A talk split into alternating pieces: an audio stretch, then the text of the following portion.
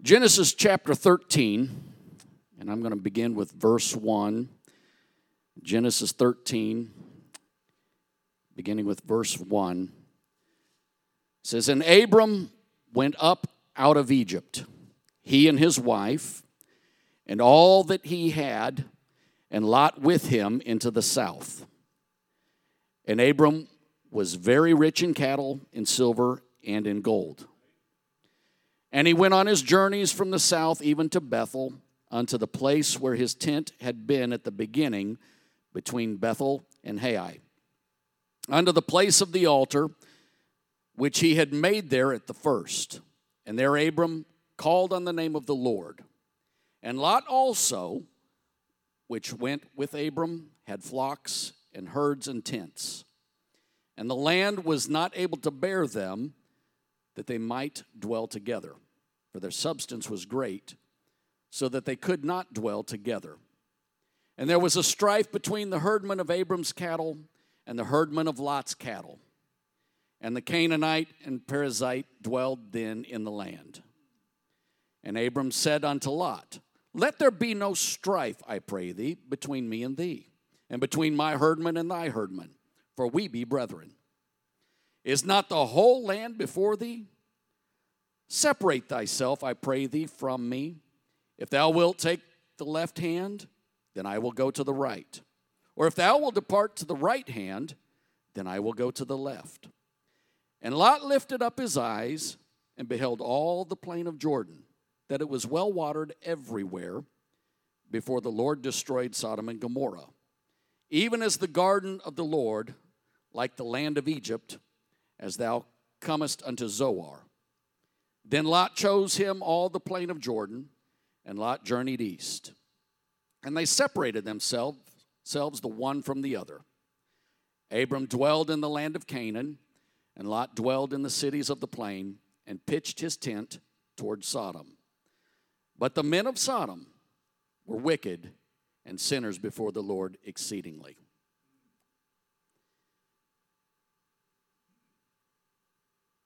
I want to preach to you tonight this title The Consequences of Bad Choices. Consequences of Bad Choices. God called Abraham out of his homeland to go to a new land that God would give to him. This would be a place where God would establish his people. When Abraham left home, or Abram left home, he took his wife and all his belongings. The Bible says he was a rich man. For some reason, he also took his nephew Lot with him. The Bible does give a possible reason, but we really don't know 100% for certain why Abram took Lot. In Genesis 11, 27, and 28, we see that Lot's father died. So it is possible that Abraham I, am going to say Abraham, Abram, interchangeably, forgive me. It's possible that Abraham took responsibility for Lot. We don't know why he took Lot with him because God told him to separate himself from his family. But Lot goes along. After they journeyed to the new land, they soon disco- discovered some problems they were going to have to deal with. There wasn't enough land to sustain all of them, their, their cattle, their flocks, and they were going to have an issue. We're going to have to figure out how we're going to sustain all of our, our herds. Abraham decided it was time for them to split up. We're going to have to do something here, so we're going to make a split. He gave the choice to Lot. He told Lot that he could go and dwell wherever he chose, and that Abraham was going to go in the opposite direction. Lot, if you go this way, I'm going that way. If you go that way, I'm going that way. You choose. It's up to you.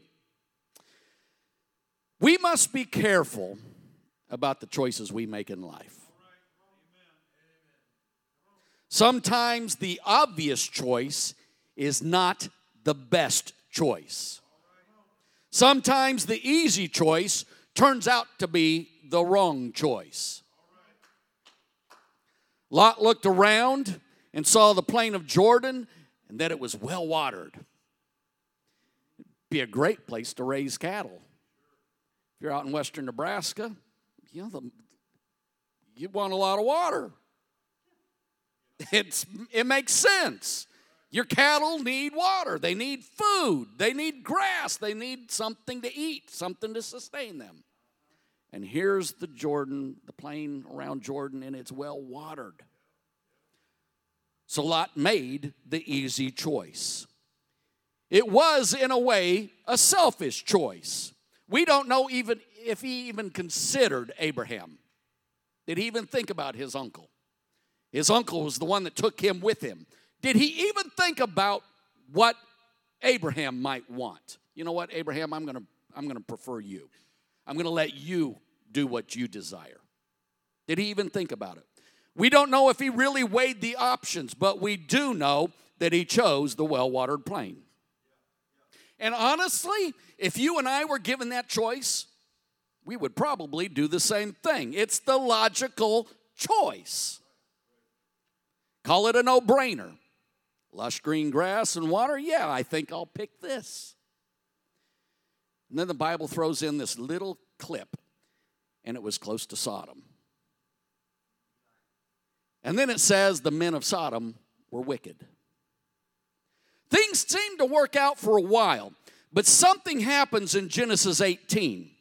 We read of the story in Genesis 18, you can read it later, that the angels that were visiting Abraham and Sarah to tell them that they were going to have a son were also on their way to Sodom and Gomorrah and they were going to destroy it. Pretty amazing. These angels had a lot had a big task. Hey, Abraham, you're old, really old. Your wife is really old. You're going to have a kid. Oh, by the way, we're going to go destroy Sodom and Gomorrah. See ya. Abraham began to pray for the cities in order to get God to attempt to get God to change his mind. God, you know, certainly there's 50 righteous over there. If there's 50 righteous, would you spare the cities? God said, Sure, sure, I'll do that. He said, Okay, hold on. How about 45? 40. And he gets them all the way down to 10. God, if there's 10 people in Sodom and Gomorrah, would you spare those cities? If they're righteous, 10 righteous. They couldn't even find 10 righteous in those cities. God said he would spare it for 10 righteous, and there weren't 10 righteous because we know that the cities ended up getting destroyed. Sodom and Gomorrah were extremely wicked and sinful cities. So wicked that God was going to destroy them, wipe it out. They were perverse. Ezekiel 16 49 through 50 tells us that the people of Sodom were full of pride, had an overabundance of food, they were lazy, and they refused to help the poor and the needy. The people were proud and committed detestable sins. We also know about the sexual perversion there. Homosexuality was rampant in Sodom and Gomorrah. They were wicked. God said they've got to go. Genesis 19, we read the story of the destruction of Sodom and Gomorrah. The angels come to the city. Lot is at the gate when they arrive. He must have recognized them as angels because he bowed himself to them and he invited them to stay in his home. He realized these are men of God. These are, there, there's something, something here. They're messengers from God. I'm going to have them come to my house. The Bible tells us that the angels had planned to stay in the street all night. They were angels of God. They could easily defend themselves. They're sent to destroy these cities. I think they can handle themselves. But Lot insisted that they stay at his house, so they went with him. Lot prepares a feast for them. While they're eating, the wicked men of the city, the Bible says the young and the old come to Lot's house to see if he would allow them to have sexual relations with the angels. Let these men come out to us that we might know them.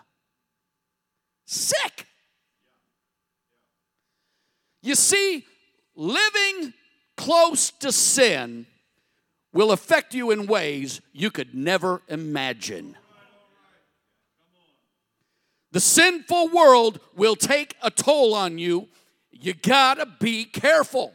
You've gotta be aware of what's going on in our world today. When you make decisions to live close to a depraved place, when you compromise on your beliefs, when you make decisions that aren't spiritually sound, it's going to affect you in other areas. You'll begin to make other foolish decisions. You may not leave what you know and believe. You may not let go of truth, but your choices will have consequences. This story is proof of that. Lot does something while these men are begging him to allow the angels to come out. Lot does something that, as a father, I just don't understand. This makes my blood boil. Lot did something I, I just, if I was, if he was here, I'd deck him. Being a father, I can't wrap, wrap my mind around what Lot does next. The men of the city are begging him to have homosexual relations with the angels, the messengers of God, who could easily defend themselves. Instead, Lot offers his two virgin daughters to these wicked, sinful, vile men. Here, have my children instead, but leave the angels alone. Do whatever you want to my kids, just don't mess with these angels. Consume my kids, devour my kids, destroy my kids, take them. I'm not as worried about my family as I am about these angels. Do what you want with my kids and my family, just don't mess with my personal relationship with God.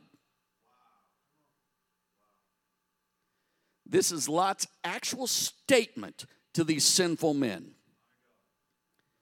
Genesis 19, verse 8.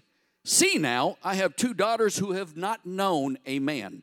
Please let me bring them out to you, and you may do as you wish.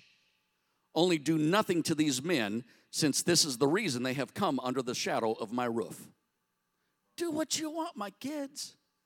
Just don't mess with my relationship with God. Whatever you want to do to my daughters, go right ahead. What kind of father was this nutcase? What kind of dad does that? What kind of father does that? Here, just take my kids. I don't care. Who does that?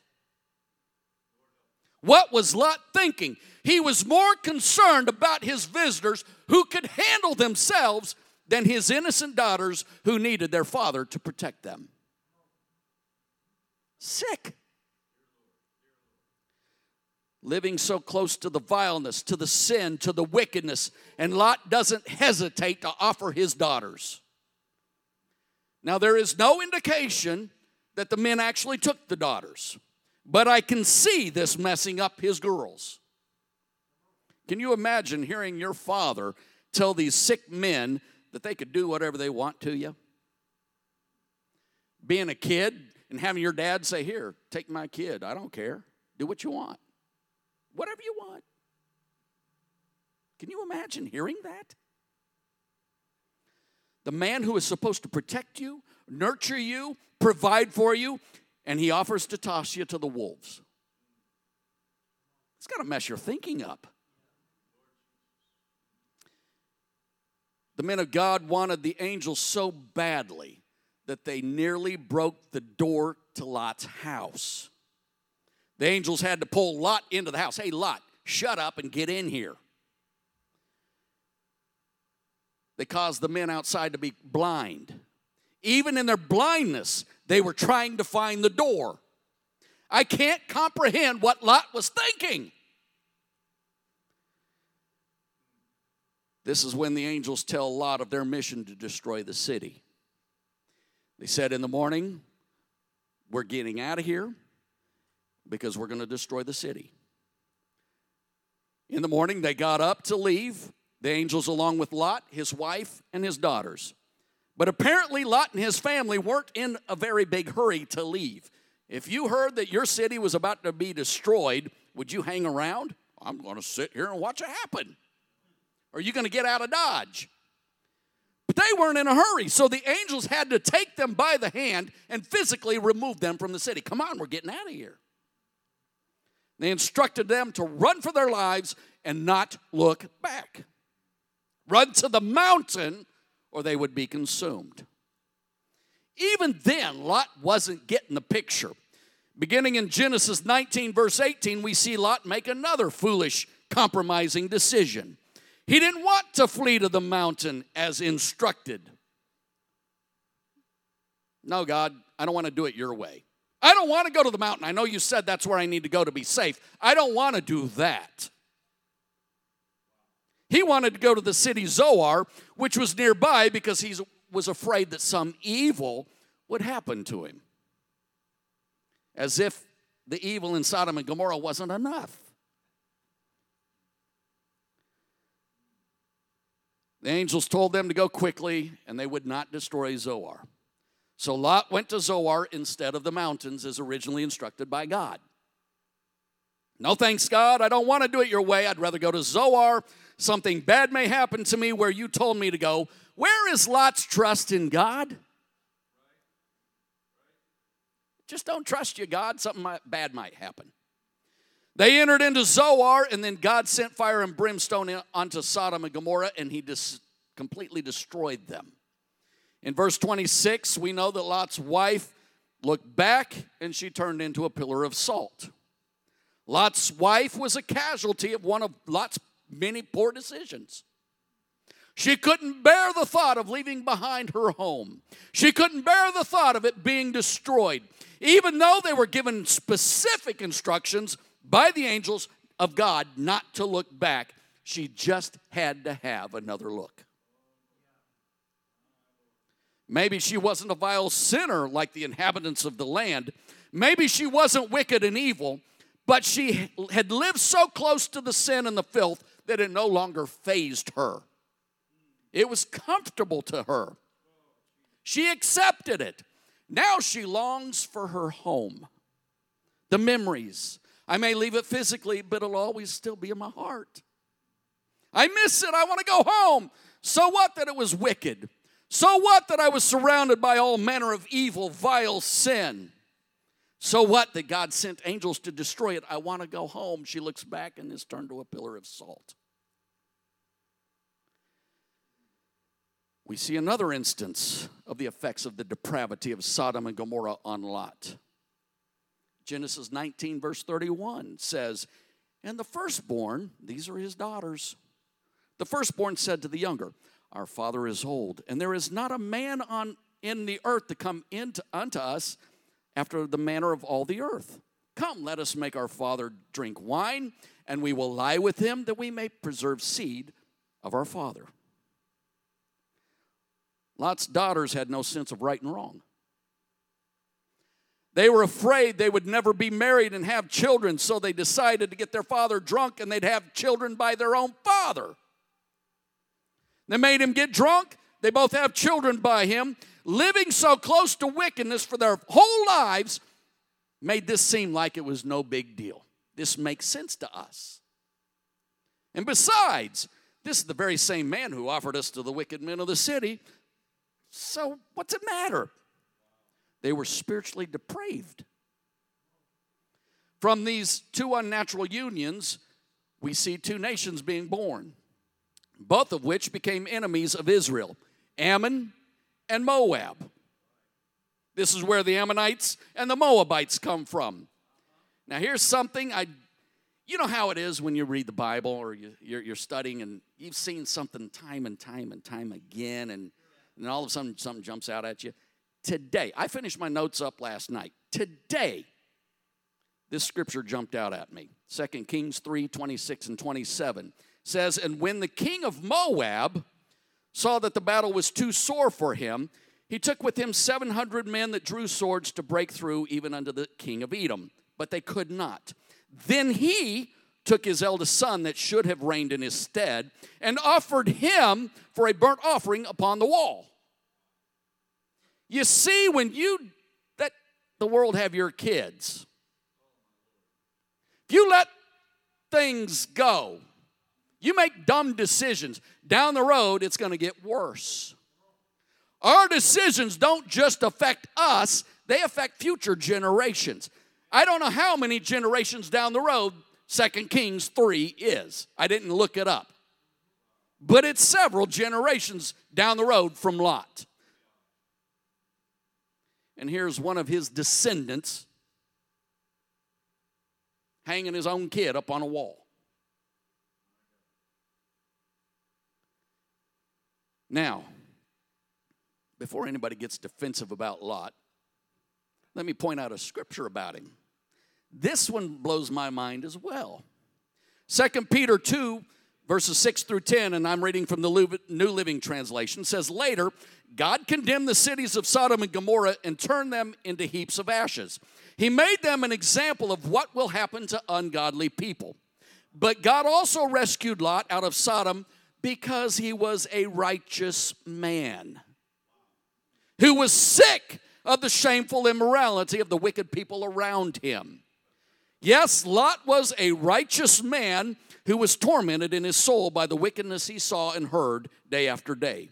So you see, the Lord knows how to rescue godly people from their trials, even while keeping the wicked under punishment until the day of final judgment. He is especially a hard on those who follow their own twisted sexual desire and who despise authority. Lot was a righteous man, so much so that it's repeated twice. Lot is called a righteous man who was sick of the shameful immorality of the people around him. You know what that tells me? It's, uh, it means that he lived for God. He was righteous, but he was selfish. He wanted the easy way, which is why he chose the well watered plain. He was a compromiser. He failed to protect his family. His decision in choosing the well watered plains of Jordan put him too close to Sodom and Gomorrah. Living that close to sin caused him to make many very poor decisions. He offers his daughters to the men on the street. He loses his wife because she can't handle the thought of leaving. His daughters were so messed up, we see them having children by their own father. Moab and Ammon are born, enemies of Israel. Letting go of doc- the doctrines of truth and holiness and living close to the edge will cost you big. Get a grip on truth and holiness, or sadly, you will suffer the consequences down the road. Get a grip on it, live it, Teach it to your kids. Don't make compromises that will affect your families. Don't make compromises that will affect those who live around you, who are watching you.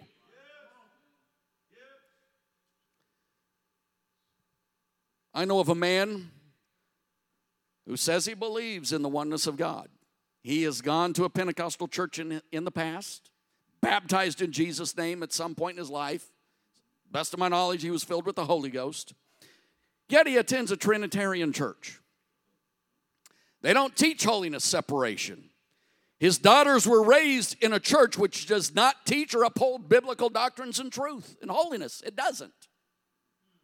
They have no concept of holiness. I'm sure they are quite confused when it comes to who Jesus really is. I mean, they go to church and they hear Trinity getting pumped down their throats. The man knows truth, but his poor decisions have had a huge toll on his wife and kids. Proverbs 23 23 says, Buy the truth and sell it not. Also, wisdom and instruction and understanding. Buy the truth and sell it not. Buy the truth and sell it not. Get a hold of truth. Do not let it go. It is a precious commodity. Don't ever sell it. The world will offer you many things to take truth from you. And sadly, some people sell. The world will say, do what's most convenient. It's more convenient to go to the church down the street, even though they don't have truth. It's easier, it's closer to your house. Give you all kinds of reasons not to hold on to truth. The world will get you, attempt to get you to compromise. You know what? Holiness is so old fashioned. You don't have to live like that. You don't have to dress like that. Holiness is outdated. The world's going to lie to you. but you better have the truth. Truth is the only thing that's going to stand up against Satan's lies. Satan will lie to you. He'll take the word of God and twist it, make it sound right. He'll make it sound truthful. But it's a lie. Satan's lips are moving, he's lying. Proverbs says, while you're at it, get wisdom. This comes from God. True wisdom only comes from God. Wisdom is not something you will ever find in the world. Worldly wisdom will lead you into sin. We need God's wisdom to help us make right decisions, right choices. Lot lacked wisdom. Buy instruction. This comes from the Word of God, from church, from preaching, from teaching. You don't think you need a pastor? You better think again. You can't be saved without preaching. That's Bible. It's not me. You think I really enjoy doing this? Oh, I want to just get up here and preach. Not not my flesh, not me. It's Bible. This is how it works. This is what the Bible tells us to do. He gave us apostles, prophets, evangelists, prophet or pastors and teachers. Why? For the perfecting of the saints, for the work of the ministry, for the edifying of the body of Christ. We need a pastor. We need to buy understanding. We need to understand the things of God. We need to understand our actions and choices have either rewards or consequences. You do right things, you are rewarded. You do wrong things, there are consequences. Your choice. Nobody makes you go to church. Somebody make you go to church. Now, if you're a kid, your mom and dad might. But once you get to the point where you can make your own decisions, nobody makes you go to church.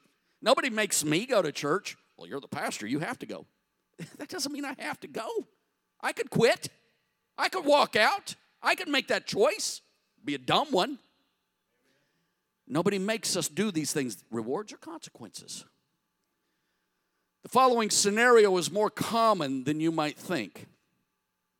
Pastors have heard things I've seen. I, have I've been in church my whole life. I've seen things, I've heard things, I've experienced things. This is common. Dad and mom want little Johnny to be in sports.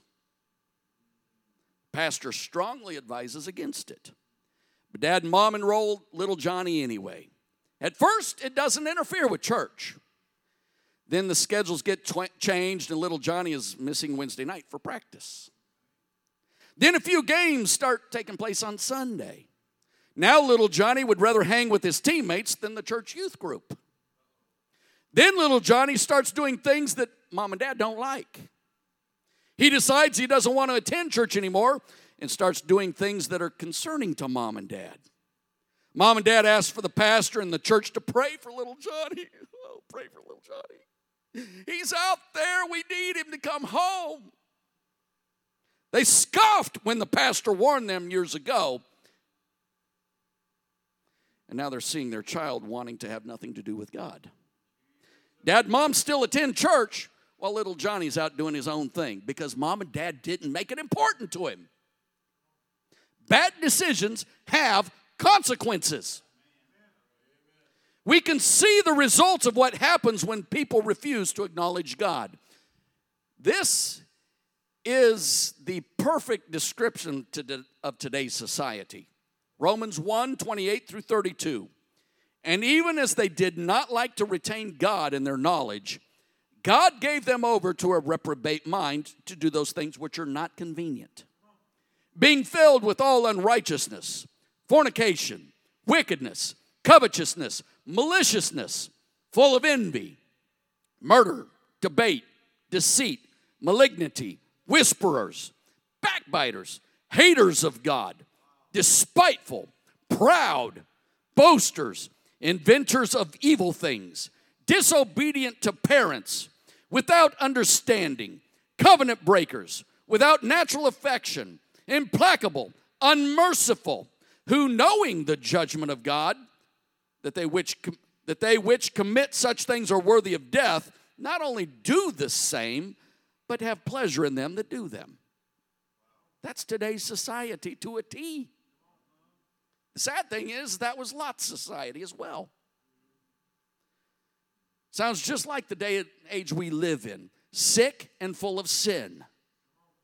You better get a love for the truth and the things of God. You better get a love for it, get a grip on it. The enemy's gonna try to tell you it doesn't matter, but you better believe it matters. Get a grip on truth and holiness. Now is not the time to flirt with the world. Now's not the time to be looking out there and longing for the things out there, looking back to Sodom and Gomorrah. I just can't leave it behind. It's not the time to compromise. This is the time to secure truth in our minds and hearts. Our decisions will affect our families. You may not have truth and live, you may have truth and live holy, but if you've made poor decisions, your family will be affected. People that are watching you will be affected. But I live for God, I go to church. It's not important for my kids, but I go. That's all that matters, right? Wrong. Just take a look at Lot. As a father, it is my responsibility to make sure my kids are being raised in truth and learning what holiness is and why we are to live holy. And I better take them to church, to a church that teaches truth and holiness. Well, if God really wants me to do these things, He's going to have to make me. You know what? God doesn't make you do anything. God isn't going to make you develop disciplined habits. He's not going to make you pray. He's not going to make you tithe. He won't make you repent. He won't make you stay away from sin. He won't make you submit. He's not going to make you do those things. You have to choose it. He'll send conviction your way to let you know that you need to change something in your life. But He won't make you do anything. No one likes feeling conviction. I know I sure don't. When God convicts me, I don't like it because something's exposed in me that needs fixed and I don't want to have to deal with it. You know what it's like. But I tell you this I'd much rather feel conviction than condemnation. Jesus did not come to condemn us, but to save us. And he does that through convicting us. You know what? You need to fix some things. John 3 17 says, For God sent not his Son into the world to condemn the world, but that the world through him might be saved. Condemnation says you're a loser, there's no hope for you. Romans 8 1, there is therefore now no condemnation for those who are in Christ Jesus. When you come to live for Him, there's no condemnation. He doesn't condemn us. That's why I can tell you if you're struggling with pornography, put it on an altar. Jesus is not condemning you. If you feel condemnation, that's not from God. I promise you it's not. We have a choice when it comes to our relationship and our walk with God. We can be as close to Him as we want to be. The closer we are, the better. Just be careful. A bad decision can adversely affect others. However, a good decision can strengthen others. People are watching you you know what? All kinds of problems come their way and they just keep living for God. I don't understand it. There's something different about them. They're watching you. If you're a father, your walk with God may be secure, but your family needs you to be the spiritual leader of the home. If you're a husband, same thing. Your wife needs you to be the spiritual leader of the home. This is your God given responsibility. God put that on men to be the leader of the home. You don't like that? Talk to God about it. Keep talking until He changes your mind. If you compromise on little things, it's going to affect your family. But if you live for God and lead your family to church, they have a much greater chance of developing their own walk with God. If you act like things aren't important, you're telling your kids that living for God isn't a big deal. But if you take them to church and you make sure they're in church, no, little Johnny, you're not going to play football. I know you really want to. I'd love to see you someday making lots of money doing that, but we're not going to go there. God's got something better for you. it'll turn out better. Now, you may do everything right. And even then, sometimes our kids will stray. First verse that my mother drilled into my head when I was little. First verse I remember train up a child in the way he should go, and when he is old, he will not depart from it. Now, that does not mean that they'll never walk away from church. What it does mean is they'll never walk away from the knowledge of who God is and what it really means to live for God. They'll never forget that. They may walk away and do their own thing, but they're fooling themselves if they think God isn't real. They know better.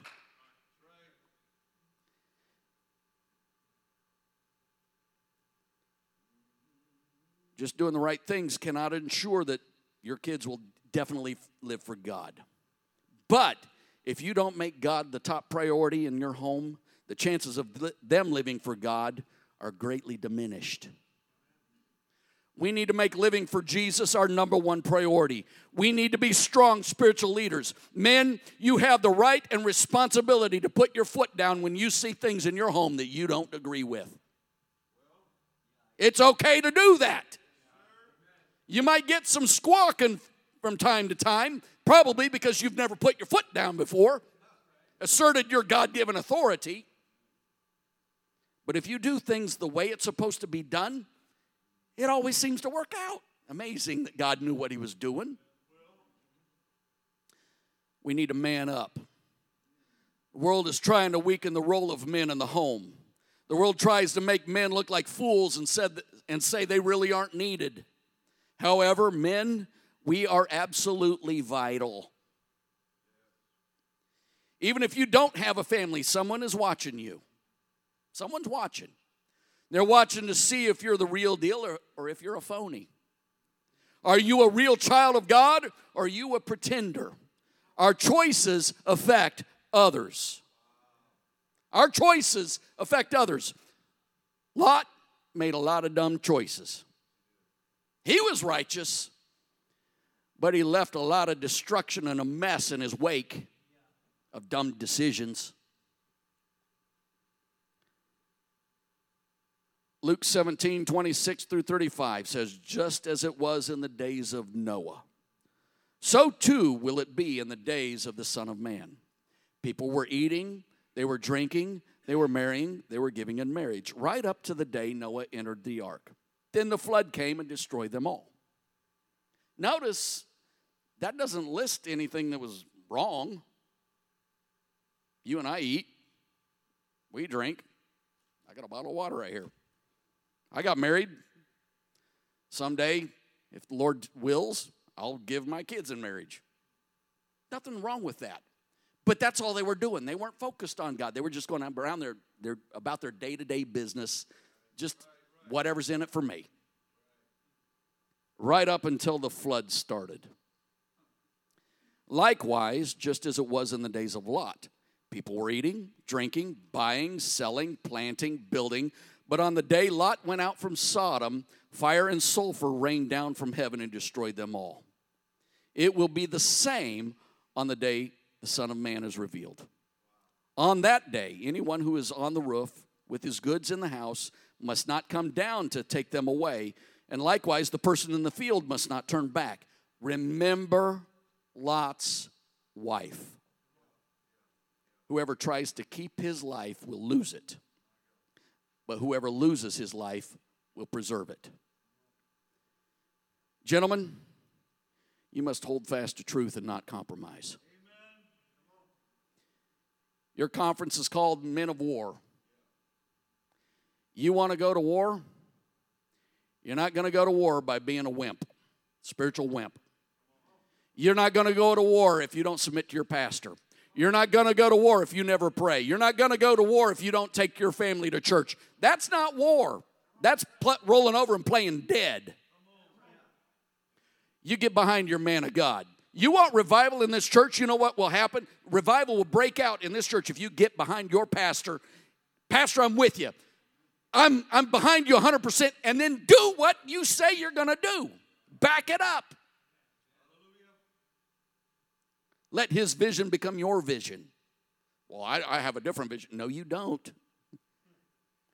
You better get your pastor's vision, the vision that God gave him. Let it never be said of us, we held fast to truth, but we sacrificed our families in the process. Never let it be said that we failed in our roles as husbands and fathers. It's not enough that we were saved when we have others counting on us to watch out for their souls as well. Neighbors, coworkers, people you bump into every day, other family members, distant cousins, aunts, uncles, you name it, they're watching you. Would you stand with me? The Coming of the Lord is soon. It's soon. We got to be ready. First, we must be secure in our relationship with Jesus.